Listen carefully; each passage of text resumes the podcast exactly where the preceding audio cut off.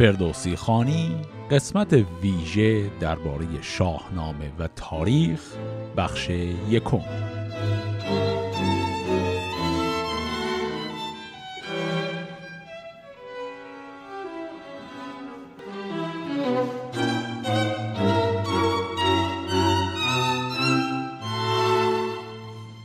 همونطوری که قبلا هم چند بار گفته بودم شاهنامه رو معمولا به چند بخش تقسیم می‌کنن و بخش انتهایی این کتاب رو که حدودا از نظر حجم تقریبا نیمی از کتاب هست رو بهش بخش تاریخی میگن. گفته بودم قبلا که البته این نامگذاری محصول پژوهش های مدرن در تاریخ نگاری ایرانه و در زمان خود فردوسی و حتی چندین قرن بعد از اون هم باور عمومی بر این بوده که تمام داستان های شاهان در این کتاب تاریخی هستند و اگرچه بعضی جاها عناصر تخیلی هم حضور دارن ولی معمولا این عناصر رو به عنوان قسمت های تمثیلی داستان حساب می‌کردن. یعنی بر این باور بودن که مثلا از فریدون و زحاک همجور بگیر تا کیخسرو و گشتاسپ اینا همگی شاهان واقعی ایران باستان بودن. و اگر هم گهگاه در داستاناش کنه چیزایی مثل مثلا دیو و اژدها و عناصر تخیلی هست اینا رو میذاشتن به حساب تمثیلی و نمادین بودن بعضی بخشا که قراره برای خواننده نکات اخلاقی و آموزشی داشته باشه. طبعا پژوهش های باستان شناسی و تاریخی در صد سال اخیر باز شده که ما امروزه حساب بخش های تاریخی رو از باقی کتاب جدا کنیم. این قضیه در ذهن خوانندگان مدرن شاهنامه که ما باشیم سوالات زیادی تولید می‌کنه و اکثر این سوالات هم حول محور صحت و انتباق تاریخی هستن. یعنی اگر پذیرفتیم که از یه جایی به بعد این کتاب تاریخی میشه تمام مدت ذهن مای خواننده درگیر اینه که خب کجا این داستان ها دقیقا منطبق با یافته های تاریخی مدرنه و کجاها هنوز با وقایع تاریخی فاصله داره؟ یا اینکه کدومی که از ماجراهای تاریخی در شاهنامه از قلم افتادن و از اون طرف کدوم داستان ها با تاکید خیلی بیشتری ذکر شدن؟ در این قسمت ویژه می‌خوایم درباره همین بحث انتباق تاریخ با شاهنامه حرف بزنیم. اما قبل از شروع این قسمت سه تا نکته رو من بگم. اول اینکه من بنا داشتم این قسمت رو همزمان با قسمت 140 پخش کنم. اما متوجه شدم که تا اون قسمت ما هنوز چیزای زیادی از بخش تاریخی هنوز نخوندیم. پس من 20 قسمت انداختمش عقبتر. ولی الانم که قسمت 160 رو دیگه خوندیم با هم هنوز باز بخشهایی از شاهنامه باقی مونده. ما هنوز کل کتابی که تموم نکردیم. یه مقدار ماجراهای تاریخی هنوز مونده. تا الان پادشاهی انوشیروان تموم شده. ما الان وارد پادشاهی پسرش هرمزد شدیم ولی هنوز داستان خسرو پرویز که آخرین پادشاه بزرگ کتاب هست رو شروع هم کردیم حتی. به همین دلیل در این قسمت ویژه کل دوران تاریخ شاهنامه رو ما نمی‌رسیم بررسی کنیم و فقط از ابتدای دوره ساسانیان تا انتهای پادشاهی انوشیروان رو صحبت می‌کنیم اینجا. حالا دلیل اینکه قبل از ساسانیان رو هم زیاد کاری نداریم اینه که در بخشای تاریخی ما فقط اسکندر رو داریم که داستانش خیلی طولانیه که درباره اونم قسمت ویژه خودش رو داشتیم مفصل جداگانه حرف زدیم. میمونه اشکانیان که اشکانیان هم البته در تاریخ ایران و باستان دوران خیلی طولانی و مهمی داشتن حدود 500 سال پادشاهی داشتن اما در شاهنامه حضور چندانی نداشتن دلایلش رو هم عرض کرده بودم. پس تمرکز رو ما می‌ذاریم روی شروع پادشاهی اردشیر تا پایان پادشاهی خسرو انوشیروان. این نکته اول. نکته دوم. تقسیم بندی این قسمت به چه شکلی؟ این قسمت ویژه خیلی طولانی تر از باقی قسمت های ویژه که تا حالا داشتیم میشه. پس من به سه بخش تقسیمش می‌کنم. در بخش اول این قسمت یعنی همین بخشی که الان بخوایم شروعش کنیم درباره جنبش های دینی ایرانی در دوران ساسانیان صحبت می‌کنیم. تمرکز ما هم روی دو تا جنبشه مانی و مزدک. هر دو اینها در شاهنامه ذکر شدن ولی خیلی مختصر اومدن. در بخش اول این قسمت ویژه می‌خوایم یکم مفصلتر درباره این دو تا چهره تاریخی و جنبشاشون صحبت کنیم. در بخش دوم از این قسمت ویژه درباره رابطه تاریخی ساسانیان با همسایگان غربی خودش حرف می‌زنیم. طبعا هم تمرکز ما بیشتر روی رابطه ایران و روم خواهد بود. همونطور که می‌دونید در شاهنامه بارها جنگ‌های مختلف ایران و روم ذکر شده دیگه. توی بخش دوم می‌خوام اینا رو مرور کنیم. این جنگ ها رو مرور کنیم و ببینیم جریانشون چیه. بخش سوم از این قسمت قرینه بخش دومه. یعنی رابطه ایران با همسایگان این دفعه شرقی خودش. که این میشه اون دولت های مختلفی که در شاهنامه معمولا تحت عنوان توران، ترک، چین، هیتال، کوشان و این اسامی دیگر ذکر شده. یه مروری بکنیم روی اینها. پس به این شکل این قسمت ویژه رو به سه تا بخش تقسیم کردیم. این شد نکته دوم و در نهایت سومین نکته قبل از شروع اصل بحث و اونم درباره منابع و مراجع. در قسمت های ویژه قبلی کل من زیاد درباره منابع پژوهشی صحبت نمی کردم گهگاه یکی دو تا سه چهار تا منبع معرفی می‌کردم برای مطالعه بیشتر. ولی خب خیلی درگیر جزئیات ارجاب منابع به اون شکل متعارف دانشگاهیش نمی شدیم دیگه. این بار قضیه مقدار فرق داره چون بحث کاملا از حیطه دانش من جدا شده از بحث ادبیات وارد بحث تاریخ و باستان شناسی داریم میشیم. این بحث ها متخصصای خودش رو داره. من مدرک دانشگاهیم نه تاریخ نه باستان شناسی در این زمینه پژوهشگر نیستم من. بر همین تمام چیزایی که من در این قسمت ویژه می‌خوام بگم بر اساس پژوهش دیگرانه. قاعدتا من باید به این کارهای پژوهشی ارجاع بدم دیگه. ولی از اون طرف اگه بخوام بعد از گفتن هر جمله یه پرانتز باز کنم ارجاع بدم دیگه کلا رشته کار از دست میره. برای اینکه اینو درستش کنم یه فایل متنی من درست کردم که فهرست کامل تمام منابع پژوهشی این قسمت ویژه در اون هست. و این فایل رو من به این قسمت زمیمه می‌کنم. شما اگر از طریق تلگرام گوش می‌کنید این فایل رو هم در کانال تلگرام فردوسی خانی می‌تونید پیدا کنید. علاوه بر اون فایل رو در وبسایت فردوسی خانی هم قرار میدم. روش دسترسی بهش رو هم هم در توییتر هم در اینستاگرام می نویسم تا دوستان بهش دسترسی داشته باشن. البته شما برای صرفا شنیدن این قسمت ویژه هیچ نیازی به این فایل متنی و این فهرست منابع ندارید. فقط اگر علاقه دارید منابع پژوهشی این قسمت رو بدونید این فایل هم به حال در دسترس هست. پس با این سه نکته مقدمه رو ببندیم وارد بخش اول از قسمت ویژه بشیم که در ابتدای اون هم می‌خوایم درباره مانی صحبت کنیم.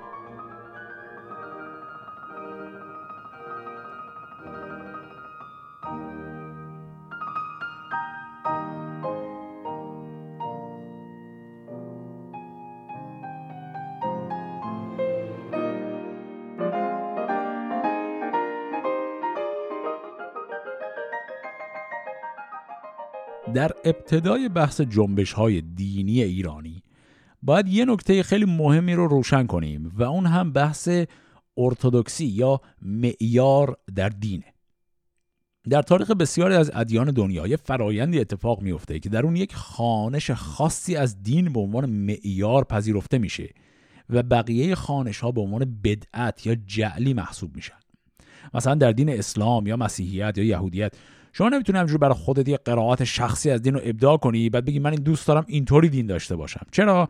چون در این ادیان شاخه های معیار در دین طی قرنها ساخته و تثبیت شده و هر چیز خارج از این شاخه ها بدعت حساب میشه و از نظر اون جامعه دینی قبول نیست و ممکنه شما رو متهم به الهاد یا کفر بکنن و عواقبی داره براتون. این فرایند تاریخی تبیین خانش معیار از دین این پیده عجیبیه چون وقتی از زمان حال به عقب نگاه کنیم این تاریخی بودن این پیده خیلی معلوم نیست. یعنی برای مسلمان یا مسیحی امروزی فرض بر اینه که ساختار دینشون همیشه همین شکلی بوده و چیزی به اسم مثلا تکسر قرائات دینی خیلی عجیب ممکنه به نظر برسه. از طرف دیگه حتی تو دل این خانش معیار از یه دین هم همیشه تفاوت های مختصری وجود داره. مثلا ما در اسلام حالا غیر از تفاوت شیعه و سنی تو مثلا خود همین مذاهب هم گرایش مختلفی داریم. مثلا سنی ها می‌تونن پیرو حنفی حنبلی شافعی یا مالکی باشن. این قرائت معیار که میگیم فقط یه مسیر خیلی باریک نیست. در دل خود شاخه های کوچکتری هم داره. اما این شاخه ها هم خودشون تثبیت شدن. یعنی مثلا شما اگر امروز همینطوری بخواد بگید من مسلمون هستم ولی نه شیعم نه سنی هم همجور برای خودم چیز جدیدی درست کردم از طرف جامعه مسلمانان شما متهم به بدعت گذاری میشید. مسئله اصلی در بحث تقابل معیار با بدعت در حقیقت بحث اجماع و قدرته یعنی دلیل اینکه یه خانش خاص در طول تاریخ معیار میشه اینه که اون خانش صاحب قدرت سیاسی میشه یا خودش رو به صاحبان قدرت متصل می‌کنه و بعد از طریق این قدرت سیاسی یه اجماع عمومی به وجود میاره که باعث میشه باقی قرائت ها به مرور زمان حذف بشن. نمونه خیلی واضح این اتفاق تو چند قرن اولیه مسیحیت افتاد. در ابتدای کار مسیحیت مسیحیت اصلا برای خودش دین مجزا نبود. صرفا یه فرقه کوچکی در درون یهودیان بود. بعدا این فرقه از یهودیت جدا شد غیر یهودیان را هم شامل شد و طی چند قرن یک خانش خاص از متون اصلی این فرقه آرام آرام به قدرت رسید. باقی خانش ها رو هی کم و کم و کمتر کرد تا حذف کرد و به این شکل ما مسیحیت رو به عنوان یک دین واحد داریم. مثلا در قرون ابتدای مسیحیت سر اینکه آیا عیسی مسیح ذات خدایی داره یا نه اختلاف نظر بود. خیلی اون زمان معتقد بودن که عیسی صرفا یه انسانی بوده ولی بقیه معتقد بودن که ذات خدایی داشته. این دعوا سر خانش دین مسیحی به مرور زمان از بین رفت. و گروهی که معتقد به انسان بودن عیسی مسیح بودند اونا تبدیل شدن به بدعتگذاران دینی و از قرائت رسمی دین بیرون انداخته شدن. پس اینکه میگیم معیار کدومه بدعت کدومه این ربط زیادی که مثلا حرفشون خوبه یا بده یا غلطه یا درسته نداره. این یه فرایند تاریخیه که در نهایت یک خانشی بر خانش های دیگه پیروز میشه. حالا این قضیه تقابل بین خانش معیار و بدعت در دین برای بحث ما اصلا چه اهمیتی داره؟ اهمیتش در اینه که در ایران زمان ساسانیان ما چیز خیلی واضحی به نام خانش معیار از دین رسمی ساسانی نداشتیم و گرایش های دینی بسیار سیالتر از امروز بودن. این برای درک وضعیت جنبش های دینی ایران بسیار چیز مهمیه. این که میگم خانش معیار نداشتیم به این معنی نیست که هر کسی سرش مینداخت پایین به مثلا برای خودش دین جدید به راه مینداخت ولی به این معنی هست که اگر شما می‌گفتی زرتشتی هستی ولی مثلا در مورد بحث آخر و زمان دیدگاه شما با دیدگاه موبدان رسمی درباری همخوانی نداشت این به خودی خود باعث نمی‌شد شما تکفیر و مجازات بشی. دلیلش هم این نبود که اون موبدان زرتشتی درباری همه خیلی اهل تساهل و تسامح بودن و خیلی آدم باحالی بودن میذاشتن هر کی هر جور می‌خواد قرائت خودش رو ارائه بده. نه اتفاقا اون موبدان درباری اگه زورشون می‌رسید هر کسی که قرائت غیر از خودشون داشته نابود می‌کردن. مشکل اصلی بود که در بخش زیادی از طول تاریخ ساسانیان اینا زورشون نمی‌رسید. یعنی اون فرایند تاریخی که طی اون خانش های مختلف از دین زرتشتی بیان به جون هم بیفتن و فقط یه خانش خاص پیروز شه این اتفاق نیفتاد. یا دقیقتر بگیم فرندش ناقص موند و خورد به اسلام که باعث شد کلا جمعیت دین هم خب شهیدن کاهش پیدا کنه و اصلا دیگه از اون زمان به بعد دین حکومتی هم نباشه. پس چیزی که باید برای جنبش های مختلف دینی در ایران ساسانیان یادمون باشه اینه که این جنبش ها به خودی خود باعثی فتنه سیاسی نمی شدن.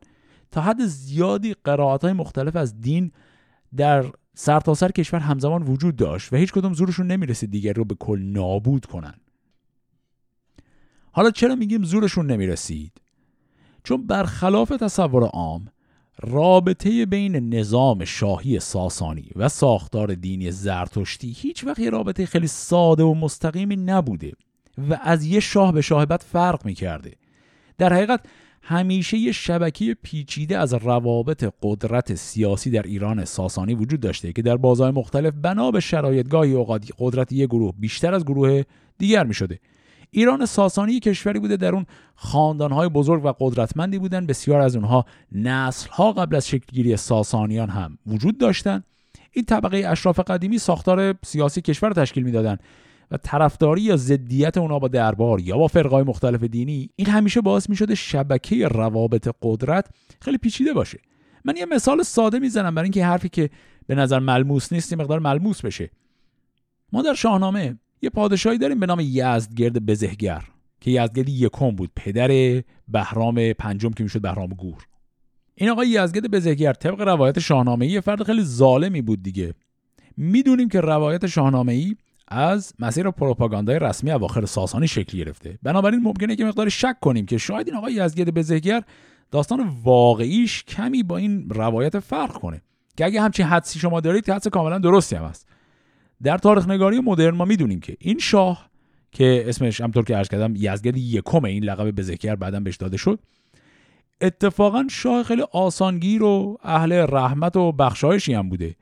به خصوص که ایشون نسبت به مسیحیان ایران که اون زمان تعدادشون هم زیاد بود خیلی رعوفت از خودش نشون داد.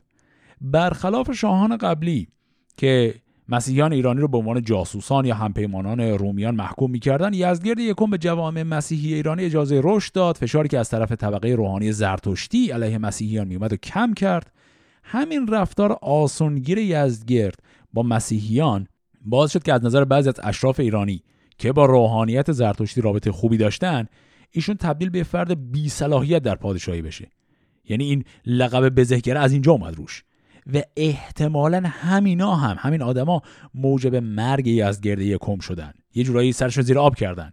و حتی یادمون هست در شاهنامه این داستان رو داشتیم که سریع تلاش کردن که کاری کنن فرزندان یزدگرد به پادشاهی نرسن و خودشون یه پادشاه جانشینی هم سریع معرفی کردن. که بعدا تلاش بهرام پسرش علیه این گروه از اشراف باعث شد بتونه پادشاهی رو پس بگیره. حالا درباره این داستان خاص بهرام و رسیدن او به پادشاهی. تو بخش بعدی قسمت ویژه مقدار بیشتر حرف می‌زنیم. ولی الان من این مثال رو صرفا گفتم که نشون بدم. رابطه ساختار پادشاهی در ایران با نظام روحانیت زرتشتی همیشه یه رابطه مثلا ساده و مستقیمی نبوده. این خیلی به شرایط سیاسی زمان بستگی داشته. دلیل اینکه دین زرتشتی در زمان نیمه اول ساسانیان حداقل به اون ساختار میارم نرسید همین تداخل عناصر قدرت و اون کشاکش مداوم سیاسی بوده. این قضیه سیالیت رابطه قدرت سیاسی و دین رسمی کشور برای درک دوران حیات مانی بسیار مهمه. مانی رو میشه عجیب ترین چهره در بین پیامبران بزرگ ادیان جهانی دونست. خود مانی اعتقاد داشت که دینی که معرفی کرده یه تلفیقی از سه تا دین بزرگ زمانش یعنی ادیان مسیحیت، زرتشتی و بودایی. مانی خودش رو آخرین پیامبر بزرگ جهان و متحد کننده تمام ادیان پیش از خودش معرفی کرد و از این جهت چهره خیلی مهمیه. برای بحث درباره مانی بیایم از ابتدا شروع کنیم که مانی کی بود؟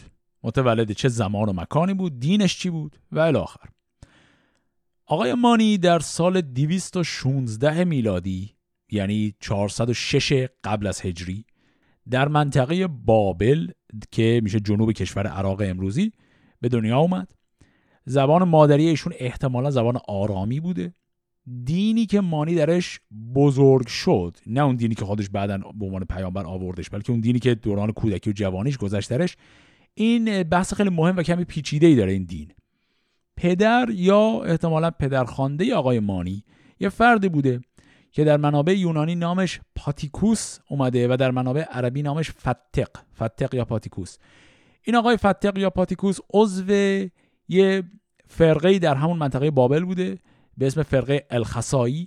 حالا نام این فرقه بستگی به اینکه شما از منابع تاریخی چه زبانی بخونید متفاوت میشه. اگر از عربی بخونید مثلا الخصیه. اگر از یونانی بخونید الخصایوس هم به این اسامی هم اومده. حالا اسمش سر تلفظ دقیقش دعوایی نداریم. این فرقه خاص پیروی کتاب فرد یهودی بوده به نام الخصای که در قرن یکم میلادی ادعا می شده زندگی می کرده گرایش دینی این فرقه خاص یه چیزی بوده ما بین دین مسیحی و یهودی. در حقیقت ریشه این فرقه به خانش خاصی از دین یهودی برمیگشته که در اون به ظهور عیسی مسیح هم اعتقاد داشتن. این فرقه در قرنهای بعد که جریان رسمی مسیحیت آرام آرام دیگه رشد می‌کنه به عنوان یه فرقه بدعتگذار شناخته میشه و به مرور زمان این فرقه الخصایی کلا از بین میره. ولی در زمان حیات مانی این فرقه وجود داشته پیروان زیادی هم داشته در منطقه عراق و شام حضور فعالی داشته. پس چیزی که باید در همین ابتدا ما متوجهش باشیم اینه که تربیت دینی دوران کودکی مانی یه تربیت تا حدی مسیحی بوده. اگرچه اینا هم باید بدونیم که با خانش رسمی مسیحی که امروز می‌شناسیم فرقای زیادی هم داشته. اینکه ریشه فکری مانی در مسیحیت بوده در کل نکته مهمیه چون بعدا وقتی مانی ادعای پیغمبری می‌کنه خودش رو نه تنها جانشین مسیح معرفی می‌کنه بلکه اصلا خودش رو تبلور روح القدس مسیحی هم اعلام می‌کنه. آقای مانی ادعا کرد که از همون سنین نوجوانی یه فرشته بر او الهام می‌کرده و وقتی به سن 24 سالگی می‌رسه این فرشته بهش میگه که وقت بعثتش به عنوان پیامبر آغاز شده بعد از دین فعلی خارج بشه و دین جدیدش رو بر دنیا ظاهر کنه. طبعا اولین استکاک ایشون هم با همون اعضای اون فرقه الخصایی بوده که ایشون در بینشون بزرگ شده. این فرقه ایشون رو ترد می‌کنه. مانی در ابتدا فقط سه نفر از نزدیکان خودش در این فرقه رو به دین خودش در میاره که یکی از اونها هم همین آقای فتق یا پاتیکوس که پدر یا پدر خاندش بوده بوده. یکی از اولین پیروانش.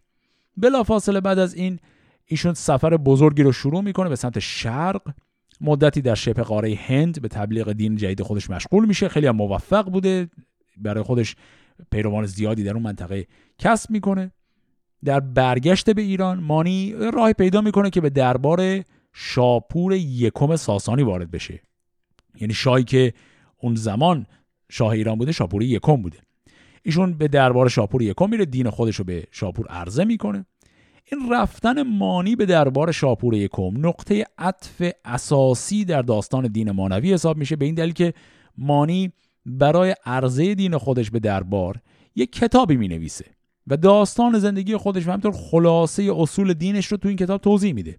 این کتاب به نام شاپورکان یا شابورگان معروف شده چون که اسمش دلیلش اینه که کتاب تقدیم به شاپور شده بوده.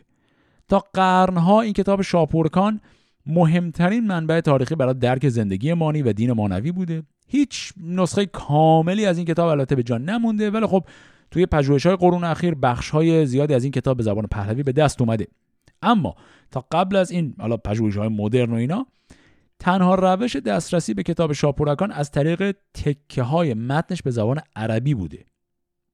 این کتاب هم مثل خیلی آثار پهلوی دیگه در قرون اول اسلام به زبان عربی ترجمه میشه. متن کامل ترجمه عربیش هم البته متاسفانه گم شده. اما کتابایی هستن که از ترجمه شاپورکان در همون زمان استفاده کرده بودن و بخش از اون ترجمه را نقل کردن. مهمترین این کتاب هم کتاب معروف آثار الباقیه از آقای ابو ریحان بیرونیه. تا قرنها این ارجاع ابو ریحان به کتاب مانی یکی از اصلی ترین منابع برای دونستن درباره زندگی و دوران تاریخی مانی بوده. وقتی که مانی کتاب شاپورکان رو به شاه ایران تقدیم می‌کنه و در یه مناظره هم در دربار شرکت می‌کنه که توی مناظره اعتقادات خودش رو توضیح میده و دفاع می‌کنه ظاهرا از مناظره پیروز بیرون میاد. نظر مثبت شاپور رو جلب می‌کنه. شاپور اگرچه خودش به دین مانی در نمیاد اما اجازه تبلیغ دین رو به مانی در قلم روی ایران میده و این کار تاثیر خیلی زیادی روی رشد دین مانوی می‌ذاره. ما درباره اینکه شاپور دقیقا چرا رابطه خوبی با مانی داشت. خیلی اطلاع دقیق نداریم. بعضی از منابع داستانهایی نقل می‌کنن درباره اینکه مانی دانش پزشکی بالایی هم داشته و یک کسی از نزدیکان شاپور رو درمان کرده و این باعث علاقه شاپور به او شده. حالا این داستان ممکنه صحت داشته باشه ولی خیلی دلیل مهمی به نظر نمی‌رسه. یه فرضیه که بعضی از پژوهشگران دارن اینه که شاپور که در اون زمان شاه جوانی هم بوده تازه تاج پدر رو گرفته بوده احتمالا نگران تسلط بالای موبدان درباری بوده. شاید خواسته با کمک به رشد یه دین دیگه یه تعادلی در ساختار قدرت بین ادیان به وجود بیاره. این حدس محتمله ولی باز مدارک زیادی دربارش نداریم. هرچی هست اینو می‌دونیم که بهترین دوران رشد دین مانوی در زمان طولانی پادشاهی شاپور یکم بوده. چون بعد از شاپور چند سال بعد وقتی که پسرش بهرام یکم به پادشاهی می‌رسه کلا ورق برای مانی برمیگرده. همه قدرت خودش در دربار رو از دست میده و در نهایت به دستور بهرام به زندان میفته و اونجا میمیره. یه نکته رو شاید اینجا الان متوجه شده باشید. من الان گفتم که مانی پیش شاپور یکم میره یعنی فرزند اردشیر. اما یادتون باشه توی شاهنامه داستان ظهور مانی در دوره شاپور دوم فرزند اورمرز همون شاپوری که ملقب بود به زلکتاف تو اون دوره اتفاق افتاد. بین شاپور یکم و دوم هم شش تا شاه فاصله بود. اینا پدر پسر نیستن. شش تا شاه دیگه بینشون بوده. پس اینجا ما در حقیقت یه خلط تاریخی در شاهنامه داریم می‌بینیم. روایتی که درباره مانی در شاهنامه وجود داره در واقع چند تا داستان مختلف رو با هم مخلوط کرده و ارائه داده. در شاهنامه مانی از چین به ایران میاد که این تا یه حدی با داستان واقعی مانی همخوان هست. مانی البته از چین نیومد ولی خب از سمت شرق به ایران اومد. البته شاهنامه این نکته که مانی خودش ایرانی بود صرفا به شرق رفته بود بعد برگشته بود اینو هم از قلم میندازه بعد شاهنامه داستان مناظره مانی رو ذکر می‌کنه که اینم فقط تا حدی درسته. چون مانی در شاهنامه در مناظره شکست می‌خوره بعد محکوم به مرگ میشه. در حالی که شاپور یکم مانی رو محکوم به مرگ نکرد بلکه حدودا سی سال بعد از ملاقات با شاپور پسرش بهرام یکم مانی رو محکوم به مرگ کرد. پس می‌بینیم که در شاهنامه تعداد زیادی ماجرای واقعی با هم مخلوط شدن و زمانبندی اتفاقات هم به هم ریخته و در نهایت همه اینا به شاپور دوم نسبت داده شده در حالی که مانی خیلی قبل از شاپور دوم اصلا مرده بود. یه کمی هم درباره دین مانی صحبت کنیم. من حقیقتش چند بار تلاش کردم ببینم می‌تونم یه خلاصه ای از دین مانوی رو در از چند دقیقه توضیح بدم و دیدم واقعا شدنی نیست. یعنی اگه بخوام اصول دیدگاه مانوی رو شرح بدیم باید اول تاریخچه سنویت همون دوگانگی زرتشتی و بعد همینطور تاریخ تبیین مسیحیت اینا که هیچ ربطی هم به هم ندارن. این دوتا رو توضیح بدیم. بدون توضیح اینا حملا هر چیزی که درباره دین مانوی گفته بشه بیشتر به نظرم موجب بدفهمی و دردسر میشه. پس من اینجا به جای اینکه درباره اصول فقهی و دینی مانوی توضیح بدم. کلا یک کمی درباره دیدگاه مانی به عنوان پیغمبر حرف بزنم. همونطور که چند دقیقه قبل گفتم مانی در تاریخ ادیان بزرگ جهان کلا یه استثنای خیلی عجیبیه. به چند تا دلیل. یکی اینکه در بین تمام ادیان بزرگ دنیا دین مانویت تنها دینیه که کاملا منقرض شده. منظورم از ادیان بزرگ چیه؟ منظورم ادیانیه که در تاریخ در پهنه جغرافیایی و زبانی وسیعی گسترده شده باشن. مثلا ادیان اسلام، مسیحیت، بودایی، زرتشتی، یهودی اینا همه پیروانشون فراتر از یک قوم یا یک گروه زبانی یا یک منطقه جغرافیایی بودن. تو دنیا پخش شدن. دین مانی هم در طول تاریخش از بگیم غرب چین امروزی تا جنوب دریای مدیترانه گسترده بوده. ولی برخلاف اون ادیان دیگه این دین الان قرن هاست که کلا از بین رفته و هیچ پیروانی نداره. پس از این بابت اصلا کلا پژوهش درباره دین مانی همیشه کار خیلی سخت و عجیبی بودش. به خاطر اینکه از نظر تاریخی اهمیتش واقعا به اندازه تمام اون ادیان دیگری که گفتم هست. ولی با این تفاوت که شما با اگر یه پژوهشگر باشید نمی‌تونید پاشید برید مثلا یک جامعه مانوی رو از نزدیک ببینید ببینید چی کار می‌کنن. قرن هاست که اصلا همچین چیزی دیگه نداریم.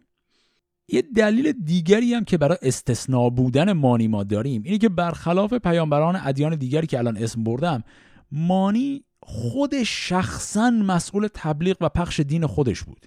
یعنی اگر مثلا با حضرت محمد یا با عیسی مسیح با این پیامبران دیگه مقایسه کنیم این پیغمبران همگی در زمان حیات خودشون دایره فعالیت دینشون خیلی محدود بود. یه چند نسل طول کشید تا دینشون پیروان زیادی کسب کنه و ساختار دین منسجم بشه.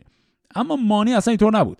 مانی در طول حیات خودش مدیریت کل فرایند تبلیغ دینش رو شخصا در دست داشت. مثلا مانی تنها پیامبر بزرگی بود که شخصا کتابای خودش رو خودش نوشت.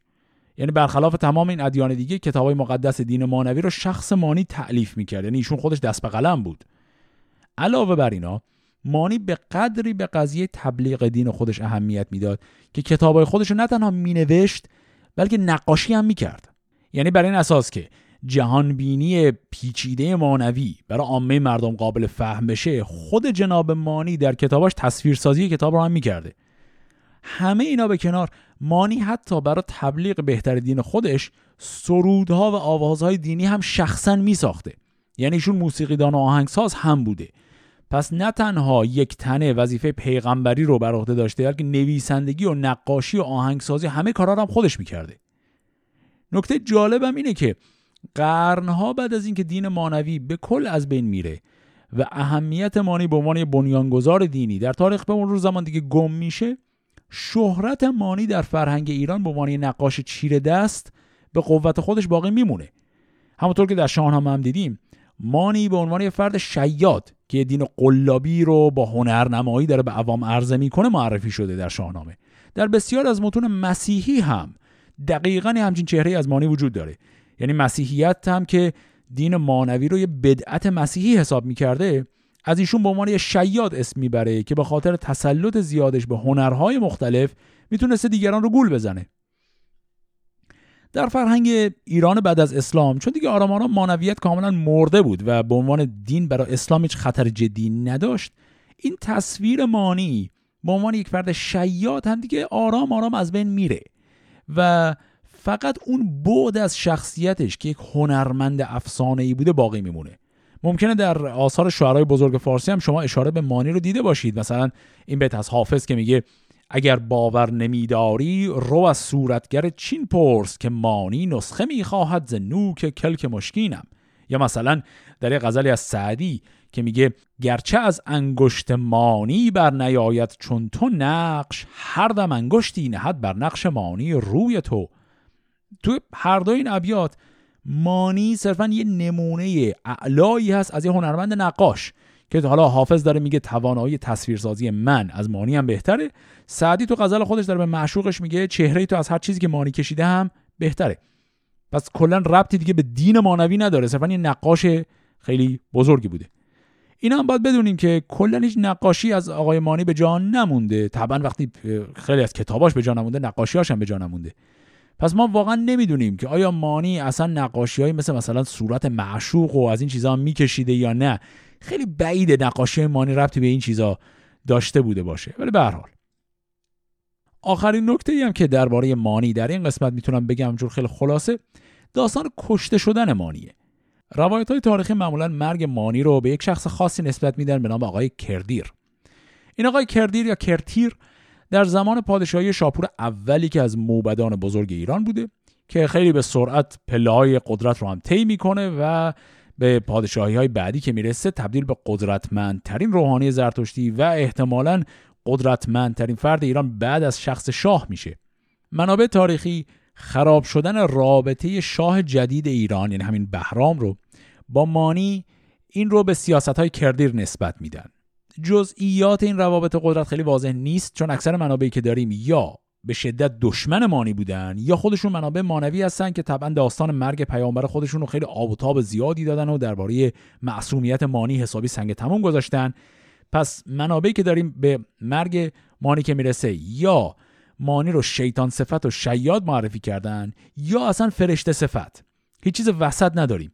اینا باعث شده که دلایل دقیق مرگش خیلی با همه جزئیات معلوم نباشه اما یه داستانهایی میشه حد زد. حدی که میشه زد اینه که مانی یکی از فرمان روایان محلی ایران رو هم تونست به دین خودش در بیاره. و این دیگه برای دربار شاهنشاهی خط قرمزی بود. یعنی به نظر می‌رسه احتمالا تا جایی که بخش زیاد از عامه مردم به دین مانوی در می اومدن طبعا والا مورد علاقه روحانیون زرتشتی یا مسیحی نبوده اما چون تحت الحمایه شاپور یکم بود خیلی کار زیادی هم نمی‌شد علیهش کرد. ولی وقتی در زمان بهرام یکی از شاهان محلی ایران دیگه مانوی شد این خط قرمزشون رد کرده بود و بهرام حضورش رو تحمل نکرد. در شاهنامه داستان مرگ مانی اینطوری ذکر شده که ایشون با موبد موبدان دربار شاپور دوم مناظره می‌کنه و بعد شکست سختی می‌خوره و رسوا میشه. همونطور که گفتم داستان تاریخی ربطی به شاپور دوم اصلا کلا نداره. و مناظره معروف هم ربطی به مرگ مانی نداره. اون مناظره در دوران شاپور یکمه و به مرگ مانی هم اصلا منجر نمیشه. اینجا چند تا داستان با هم مخلوط شدن. اما اون موبد موبدانی که در شاهنامه گفته شد مناظره کرد باز مرگ مانی شد احتمالا همون آقای کردیر معروفه. شاهنامه البته نامی از شخص کردیر نمی‌بره. ولی با در نظر گرفتن اینکه این منابع غیر مستقیم شاهنامه اون متون خدای نامگ ساسانی بودن میشه حد زد. که عمدن تاریخ نگاری داستان مانی رو به این شکل کجوکله کردن. به جای اینکه بگن علیه مانی توطعه شد و این شکلی کشته شد میگن مرگ مانی در نتیجه بیآبرو شدنش بعد از شکست در مناظره با موبد موبدانه. در حال مانی به دستور بهرام یکم به زندان انداخته میشه و به نظر می‌رسه شکنجهش هم به این شکل بوده که در زندان زنجیرهای خیلی سنگینی بو بسته بودن و زنجیرهای دور گردن و دست و کمرش انداخته بودن و وزن خیلی بالای این زنجیرها او رو از پا در میاره و همونجا در زندان میمیره. درباره مانی بسیار بیشتر از اینها میشه صحبت کرد. اصلا پژوهش درباره مانی برای خودش اصلا یه رشته دانشگاهیه و خیلی مفصلتر از این حرف نه سواد من می‌رسه و نه حقیقتش حوصله این بحث می‌رسه و از بحث اصلی هم دور میشیم. ما بحثمون تمرکزش رو شاهنامه است. صرفا اون چیزایی از مانی که به شاهنامه مربوطه رو می‌خواستیم صحبت کنیم. به نظرم دیگه اینجا بحث درباره مانی رو ببندیم. بریم سراغ بحث درباره جنبش مزدکیان.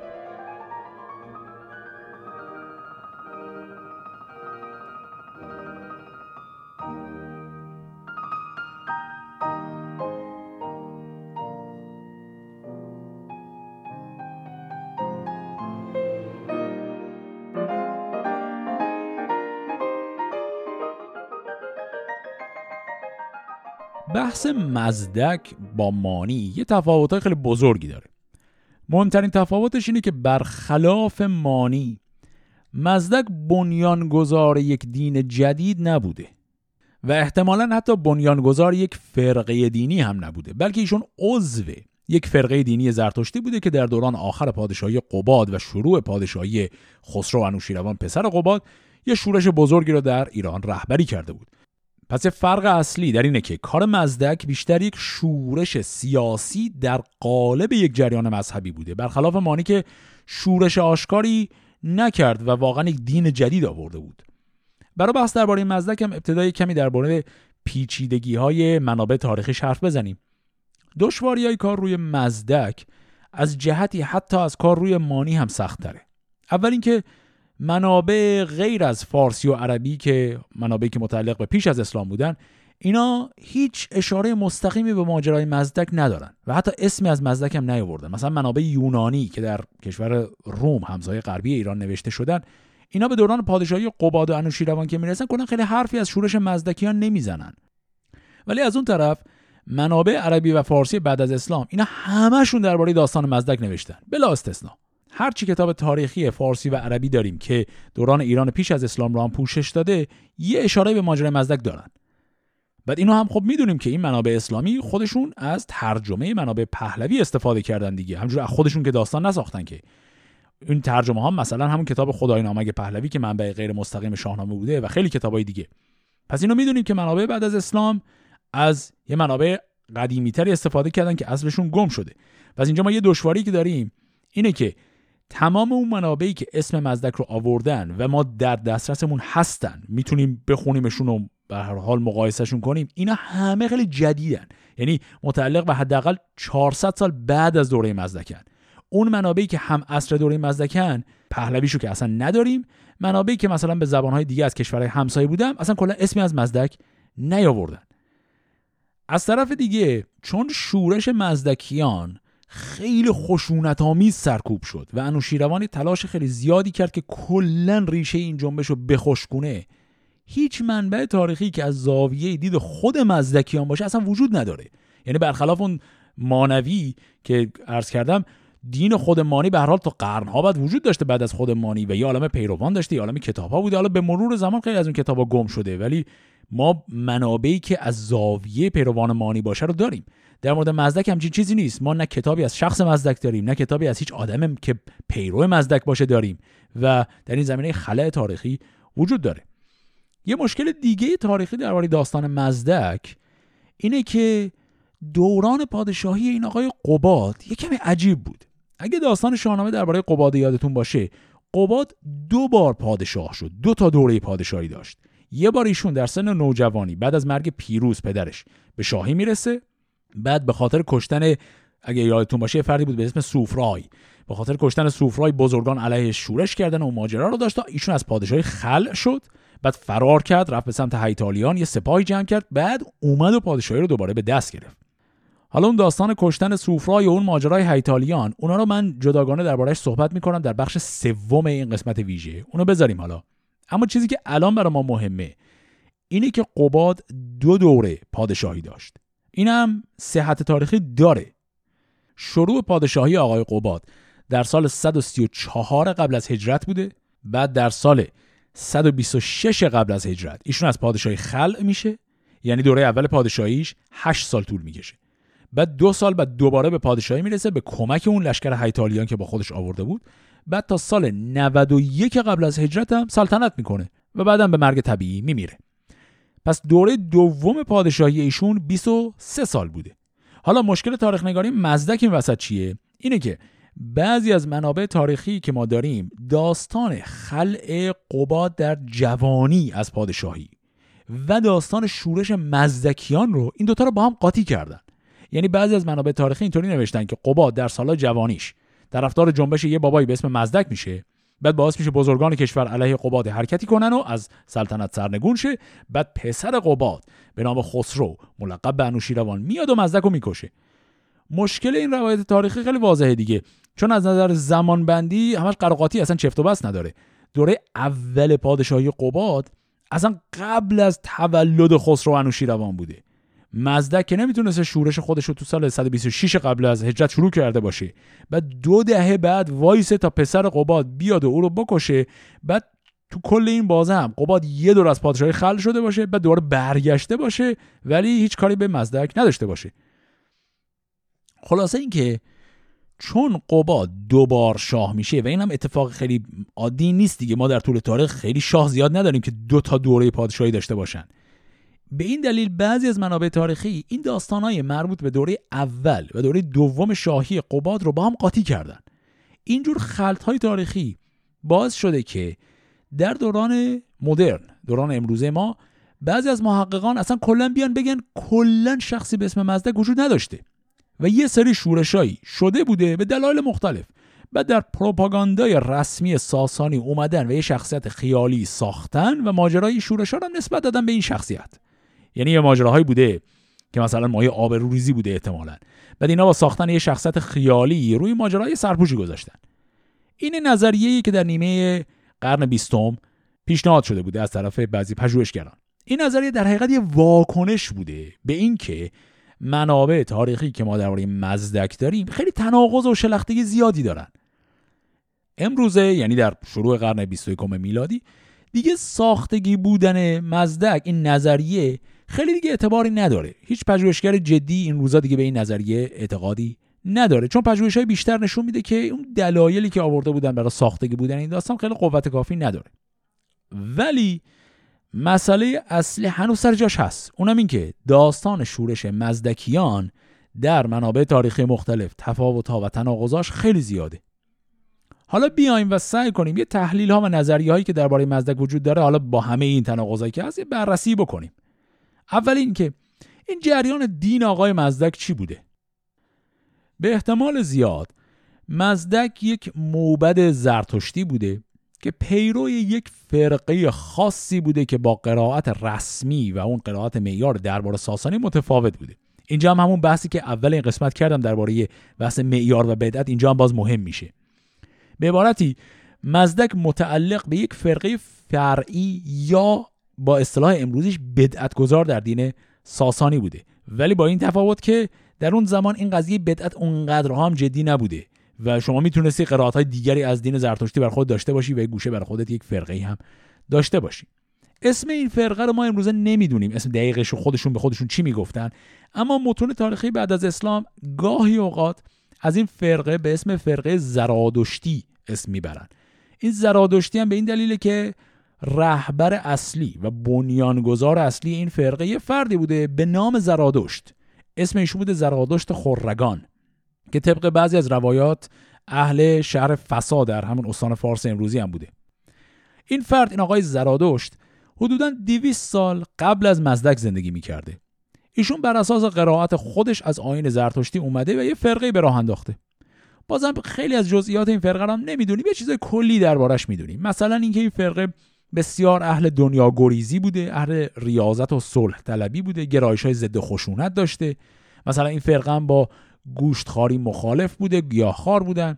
این فرقه به مرام اشتراکی هم اعتقاد داشته. یعنی آز و هرس رو دلیل اصلی بدبختی ها و خشونت ها در دنیا می‌دونسته. برای دوری از آز اعتقاد داشته که انسان ها باید از مالکیت شخصی دور باشن. ولی باید تو ذهنمون اینو داشته باشیم که کلا این فرقه زرادشتی برخلاف دین مانی این یه دین جدید نیاورده بوده. این هنوز تو همون دل دین زرتشتی بوده. ولی مجموعی از رفتارها و اصولشون با اون گرایش رسمی زرتشتی درباری یه تفاوت‌های خیلی اساسی به حال داشته. همینجا یه سال خیلی مهمی پیش میاد. منابع تاریخی درباره مزدک معمولا روی یه چیز خیلی مانور میدن. اون هم چیزی که خود شاهنامه هم ذکرش کرده و اونم قضیه اشتراکی کردن ازدواج بوده. یعنی گفته شده بارها و بارها درباره مزدک این داستانها رو داریم که معتقد بودن که رابطه زن و شوهر انحصاری نبوده و همه مردا حق دسترسی به همه زنها رو داشتن. منابع مختلف به این قضیه که می‌رسن خیلی روی شهوترانی مزدکیان و بیبند و باریشون خیلی تمرکز می‌کنن و پیازداغ قضیه رو خیلی زیاد می‌کنن. این داستان عجیب غریبی هم می‌سازن. اما احتمالا ماجرا چیز دیگه ای بوده. میشه حدس زد که فرقه این مزدکیان که همون فرقه زرادشتی بوده و گفتیم که یه فرقه کاملا تارک دنیا و اهل ریاضتی هم بوده این فرقه در حقیقت اینجوری نبوده که اومده به همه مردا اجازه دسترسی به همه زنان رو بده بلکه اصلا کلا با ازدواج مخالف بوده. به این دلیل که احتمالا شهوت جنسی رو هم مثل طمع مالندوزی به عنوان یه نیروی شر قلم داد می‌کرده و کلا با هر نوع شهوترانی مخالف بوده. ولی در این حال چون نسل بشر به حال بدون آمیزش جنسی منقطع میشه دیگه. احتمالا اینا تحت شرایط خاصی اجازه آمیزش جنسی رو هم می‌دادن ولی کلا نگرششون به قضیه آمیزش جنسی خیلی نگرش منفی بوده. چون با نظام ازدواج به کل مخالف بودن این قضیه به ظاهر به یه تناقضی هم به حال می‌خوره. یعنی از یه طرف تحت شرایطی بعضی از پیروان این فرقه اجازه آموزش جنسی هم داشتن. ولی از طرف دیگه کلا ازدواج امر مضمومی بوده. این قضیه احتمالا در نگاه مخالفان و دشمنان این فرقه این کار مزدکیان معادل شده با بیقیدی و عیاشی و تبدیل شده به یه جور تهمت علیهشون. پس میشه حد زد باز طبق فرضیاتی که داریم میشه حد زد که مخالفت فرقه مزدکیان با ازدواج نه تنها به دلیل شهوترانی نبوده بلکه دقیقا برعکس به خاطر اعتقادشون به دوری از لذات دنیوی بوده. درست مثل اعتقادشون درباره دوری از جمع کردن ثروت و تقسیم یکسان اموال بین فقرا و چیزهایی از این قبیل. اون فرقه ای که آقای زرادشت خورگان شروع کرد احتمالا مخالفان زیادی هم داشته. ولی همطور که قبلا گفتم دلیل اینکه این فرقه چند قرن برای خودش زندگی کرده و رشد کرده و نابودم نشده بوده تا قبل از ماجرای شورش مزدکیان احتمالا دلیلش این بوده که ساختار دین زرتشتی همطور که گفتن به اون مرز تفاوت معیار و بدعت هنوز نرسیده بوده. و اصلا هم بعید نیست که غیر از این فرقه زرادشتی که گفتم فرقای خیلی زیاد دیگه هم در سرتاسر سر قلمرو ایران برای همجور برای خودشون وجود داشتن. شواهد تاریخی به ما میگن که احتمالا قباد نسبت به این فرقه دید مثبتی داشته. اما دلیل دقیقی برای طرفداری قباد از این فرقه نداریم. دلایلی که در متون تاریخی اومده متاسفانه همشون تخیلی و پر از مشکل هستن. مثلا یکی از دلایلی که بعضی متون دارن اینه که باز روی این قضیه انحلال ازدواج تمرکز می‌کنن. مثلا یه داستانی می‌سازن توی مایه که قباد از یه زن شوهردار خوشش میومده بعد بر همین رفته به این فرقه پیوسته که بتونه از قانون این فرقه استفاده کنه که به این زن برسه این دلایل به وضوح تخیلی و بیارزش هستن.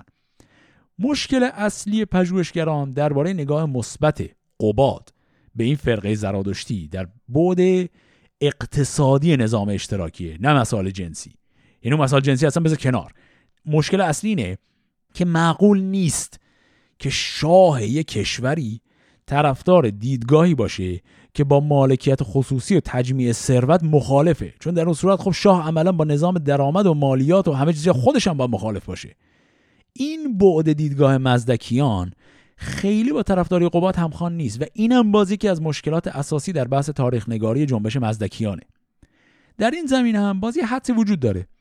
هم احتمالا اینه که شاید خود قباد خودش به این فرقه نپیوسته بلکه صرفا خواسته از رشد این فرقه جلوگیری نکنه تا تبدیل بشه به مانعی برای قدرت گرفتن بیشتر روحانیان رسمی درباری. یعنی کار شبیه اون چیزی که الان گفتیم درباره شاپور و مانی.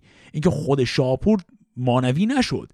صرفا گذاشت دین مانوی هم برای خودش بزرگ شه تا ازش به عنوان یه مانع استفاده کنه که دین رسمی زرتشتی بالاخره یک چیزی باشه که تعادل به وجود بیاره علیهشون. این حدسی که تا حدی معقوله ولی بازم باید اینو من تکرار کنم. ما وقتی به بحث مزدک می‌رسیم اینا همش حدسه. ما هیچ منبع تاریخی دقیقی که این حدس رو بتونه برامون تایید یا تکذیب کنه متاسفانه نداریم. اما بپردازیم به بحث سرکوب جنبش مزدکیان. این سرکوبه از همه چی مهمتر و جالبتره. اولین چیزی که ما در منابع تاریخی می‌بینیم اینه که سرکوب شدید این جنبش رو خسرو انوشیروان انجام داد و نه قباد. تمام منابع من جمله شاهنامه سر این تیکه از قضیه همخوانن. دومین نکته اینه که سرکوب با خشونت خیلی فراوانی همراه بود. مثال شاهنامه ایش رو که دیدیم چه خشونت عجیبی هم داشتن. بعضی از منابع تاریخی اسلامی یه عددهای واقعا غریبی هم ذکر می‌کنن. مثلا حالا این عدد مال شاهنامه نیست ولی داریم که مثلا فقط در یه روز هشتاد هزار نفر از مزدکیان رو میگن کشتن. حالا این ارقام رو نمیشه به این سادگی همش رو باور کرد اما کسرت این رقم های عجیب غریب نشون میده که این واقعا سرکوب خشن و ناگهانی بوده. تا اینجای ماجرا رو منابع تاریخی واضحن. که اولا خسرو انوشیروان اینا رو سرکوب کرد قوبات کاری نکرد. دوم خیلی ناگهانی و خیلی خشن بود. از اینجا به بعد قضیه ولی اصلا دیگه واضح نیست. بازم پژوهشگران معاصر مجبور شدن که یه حدسایی بزنن بر اساس شواهد خیلی نصف نیمه. یکی از این حدسا اینه که فرقه مزدکیان که چند قرنی بود برای خودش داشت یه گوشه یه زندگی ریاضتبار و تارک دنیای خودش رو می‌کرد. در یه بازه زمانی کوتاهی ناگهان به شدت محبوب شد. و از یه فرقه دنیاگریز یه دفعه تبدیل به یه جنبش مردمی بزرگ به خصوص در بین طبقات پایین جامعه شد و این جنبش به سرعت تبدیل به شورش عام شد. طبعا این شورش دیگه وقتی شورش دیگه میشه دیگه خشونت گریز نیست دیگه. حتی تا جایی پیش رفت که پایه های ساختار سلطنت ساسانی رو هم لرزوند و احتمالا واکنش شدید خسرو انوشیروان برای همین بود. حالا برای اینکه شرایط این شورش رو بهتر بفهمیم باید دو تا ماجرای تاریخی دیگر رو هم بیایم و لحاظ کنیم. این دو تا ماجرای تاریخی به ظاهر هیچ ربطی به شورش مزدکیان ندارن. ولی اگه یک کمی صبر کنید ربطشون معلوم میشه. ماجرای اولی رو که دارم میگم در شاهنامه کلا نداریمش. ولی ماجرای دوم رو تو شاهنامه ذکر شده اما به داستان مزدکیان ربط داده نشده. ماجرای اول داستان دعوای ولیعهدی برای قباده. ماجرای دوم قضیه اصلاحات مالیاتی انوشیروانه خب ماجرا اول رو بگیم.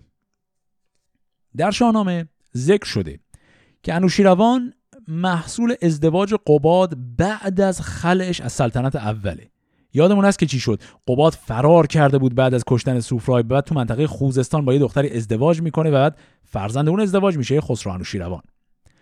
این که قباد در همون دوره اول پادشاهی خودش هم یه فرزندی داشته تو شاهنامه مطرح نشده. اما در عالم واقع قباد دو تا پسر دیگه هم داشته که از ازدواجش قبل از خلعش از سلطنت اول بوده. این دو تا پسر نامهاشون بوده کاووس و جاماسب قاعدتا پسر بزرگتر یعنی کاووس باید ولیعهد قباد می‌شد. اما به دلایلی که خیلی درست واضح نیستن قباد رابطه خوبی با این پسر نداشت و این پسر رو به ولیعهدی نرسوند. قباد میاد و پسر سوم خودش که از ازدواجی بعد از دوره شاهی اولش هست رو به عنوان ولیعهد انتخاب می‌کنه که همون خسرو انوشیروانه. اما پسر بزرگتر یعنی آقای کاووس دایه ولیعهدی رو هیچ وقت ول نکرد. ایشون بعد از مرگ قباد وقتی انوشیروان سری اومد به تخت نشست کاووس یک شورشی علیه او رو شروع کرد و کار به یه جنگ داخلی مختصری رسید که توی این جنگ داخلی خسرو انوشیروان به سرعت لشکر برادر بزرگتر خودش کاووس رو نابود می‌کنه و سلطنت خودش رو مستحکم می‌کنه. پس اینجا این به شاهی رسیدن خسرو انوشیروان همون ابتدای کار یه دستاندازی داره. بی سر نبود. این میشه ماجرای اول. اما ماجرای دوم. می‌دونیم که خسرو انوشیروان در همون ابتدای پادشاهیش یه تصمیم خیلی بزرگی گرفت برای تغییر در نظام مالیاتی. در شاهنامه هم این تغییر خیلی مفصل ذکر شده اما بعضی از جوانبش خیلی درست مطرح نشده. بخش اصلی این تغییر نظام مالیاتی ناشی از یه سرشماری عظیمی بود که قباد شروع کرده بود. داستان شاهنامه خیلی مختصر میگه که این اصلاحات مالیاتی رو قباد آغاز کرد ولی عمرش کفاف نداد و بقیه رو انوشیروان انجام داد. جریان از این قرار بود که ایران در اون زمان درگیر جنگ‌های فرسایشی با روم بوده. وضع منابع مالی خزانه در کل خوب نبوده.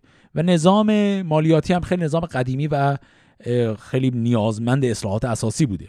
قباد میاد دستور یک سرشماری اساسی در سرتاسر سر کشور رو میده برای اینکه وضع منابع کشاورزی رو دقیق بررسی کنن.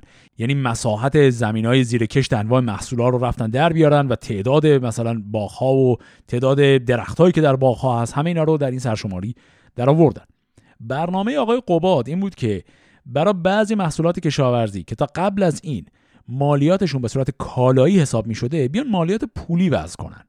مثلا چی؟ مثلا باغهای میوه یا نخلستانهای خرما. تا قبل از اون زمان مالیاتشون بر اساس محصول حساب می‌شد. یعنی وقت برداشت محصول که می‌رسید اون کشاورزی که رو زمین کار می‌کرد یه درصد خاصی از محصول رو به زمیندار طبعا می‌داد یه درصدی رو هم به عنوان مالیات می‌داد به خزانه بعد بقیه‌اش برای خودش برمیداشت. این می‌شد نظام اینا. این نظام مالیاتی سنتی خب قبل از قباد بوده. سالها هم کشاورزا بهش عادت داشتن. قباد قصدش اینو عوض کنه. می‌خواست مالیات رو بگذاره بر اساس زمین نه بر اساس محصول. یعنی که شما یه باقی داری و این تعداد درخت داره بر اساس این تعداد درخت در این مساحت باغ شما باید یه رقم ثابتی بدی. این می‌شده شکل مالیات. حالا دیگه اینا کاری نداشتن که امسال مثلا این باغ شما بیشتر یا کمتر از سال قبل محصول داده.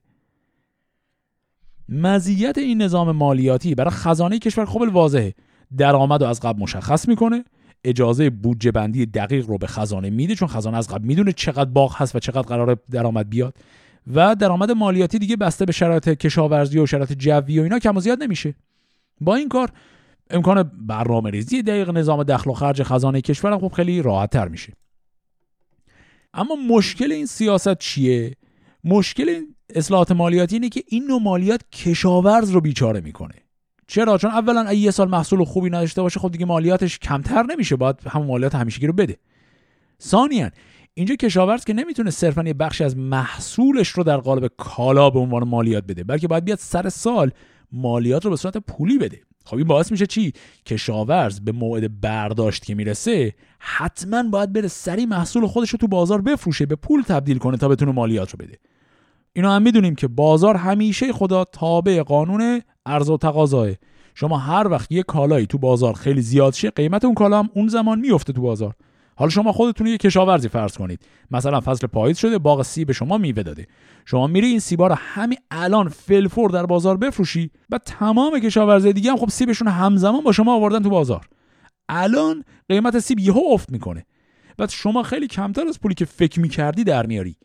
بعد اینجوری میشه که ممکنه شما حتی همه محصولتان که بفروشی باز برای مالیات سالانه کافی نباشه نه تنها هیچی پول دست خودت نیاد که بدهکارم بشی. به این شکل اصلاحات مالیاتی قباد و انوشیروان این برای خزانه کشور خیلی خوبه. ولی خب به قیمت نابود کردن زندگی این کشاورزای بدبخته. حالا اگر این دوتا ماجرای تاریخی یکی داستان دعوای کاووس و خسرو انوشیروان یکی هم این ماجرای اصلاحات مالیاتی این دوتا رو بذاریم کنار هم. داستان شورش مزدکیان مقدار واضح تر میشه.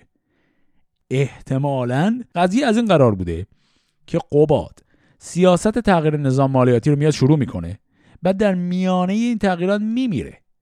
بعد پسرش خسرو انوشیروان میاد که سیاست های پدر رو تکمیل کنه. ولی اول مجبور به جنگ با برادر بزرگ خودش میشه و اینجا سیاست های مالی نیمه کاره میمونه. این وسط کشاورزا که در حالت عادی هم خب اخشار فرودست و فقیر جامعه هستن اینا از این تغییرات به شدت ناراضیان اینجاست که فرقه مزدکیان وارد میشه. این فرقه چون مخالف ثروت اندوزیه برای این کشاورزای بیچاره اینا خیلی جذابه. اینا کرور کرور به این فرقه میپیوندن. در بازی زمانی کوتاهی فرقه مزدک از یه گروه تارک دنیا و اهل ریاضتی تبدیل به جنبش عظیم فرودستان جامعه میشه. اما نکته اینه که در حالت عادی سرکوب جنبش های طبقات پایین جامعه معمولا خیلی کار آسونیه. چون اون اعضای این طبقات پایین اینا پول مثلا خریدن یه دونه اسب هم حتی ندارن. اینا سلاح درست ندارن. نه با بیل و کلنگ باید بیان مثلا شورش کنن. اینا یه لشکر خیلی کوچکی می‌تونه کلا نابودشون کنه. دلیل این که شورش مزدکیان به سرعت اول کار همون در نطفه خفه نشد و فرصت پیدا کرد تا تبدیل به حرکت عظیم بشه و بتونه حتی قدرت ساسانیان رو تهدید کنه این بود که این شاه جدید یعنی خسرو انوشیروان ایشون در همون ابتدای سلطنتش درگیر جنگ با برادرش بود. فرصت رسیدگی به این شورش مزدکیان نداشت.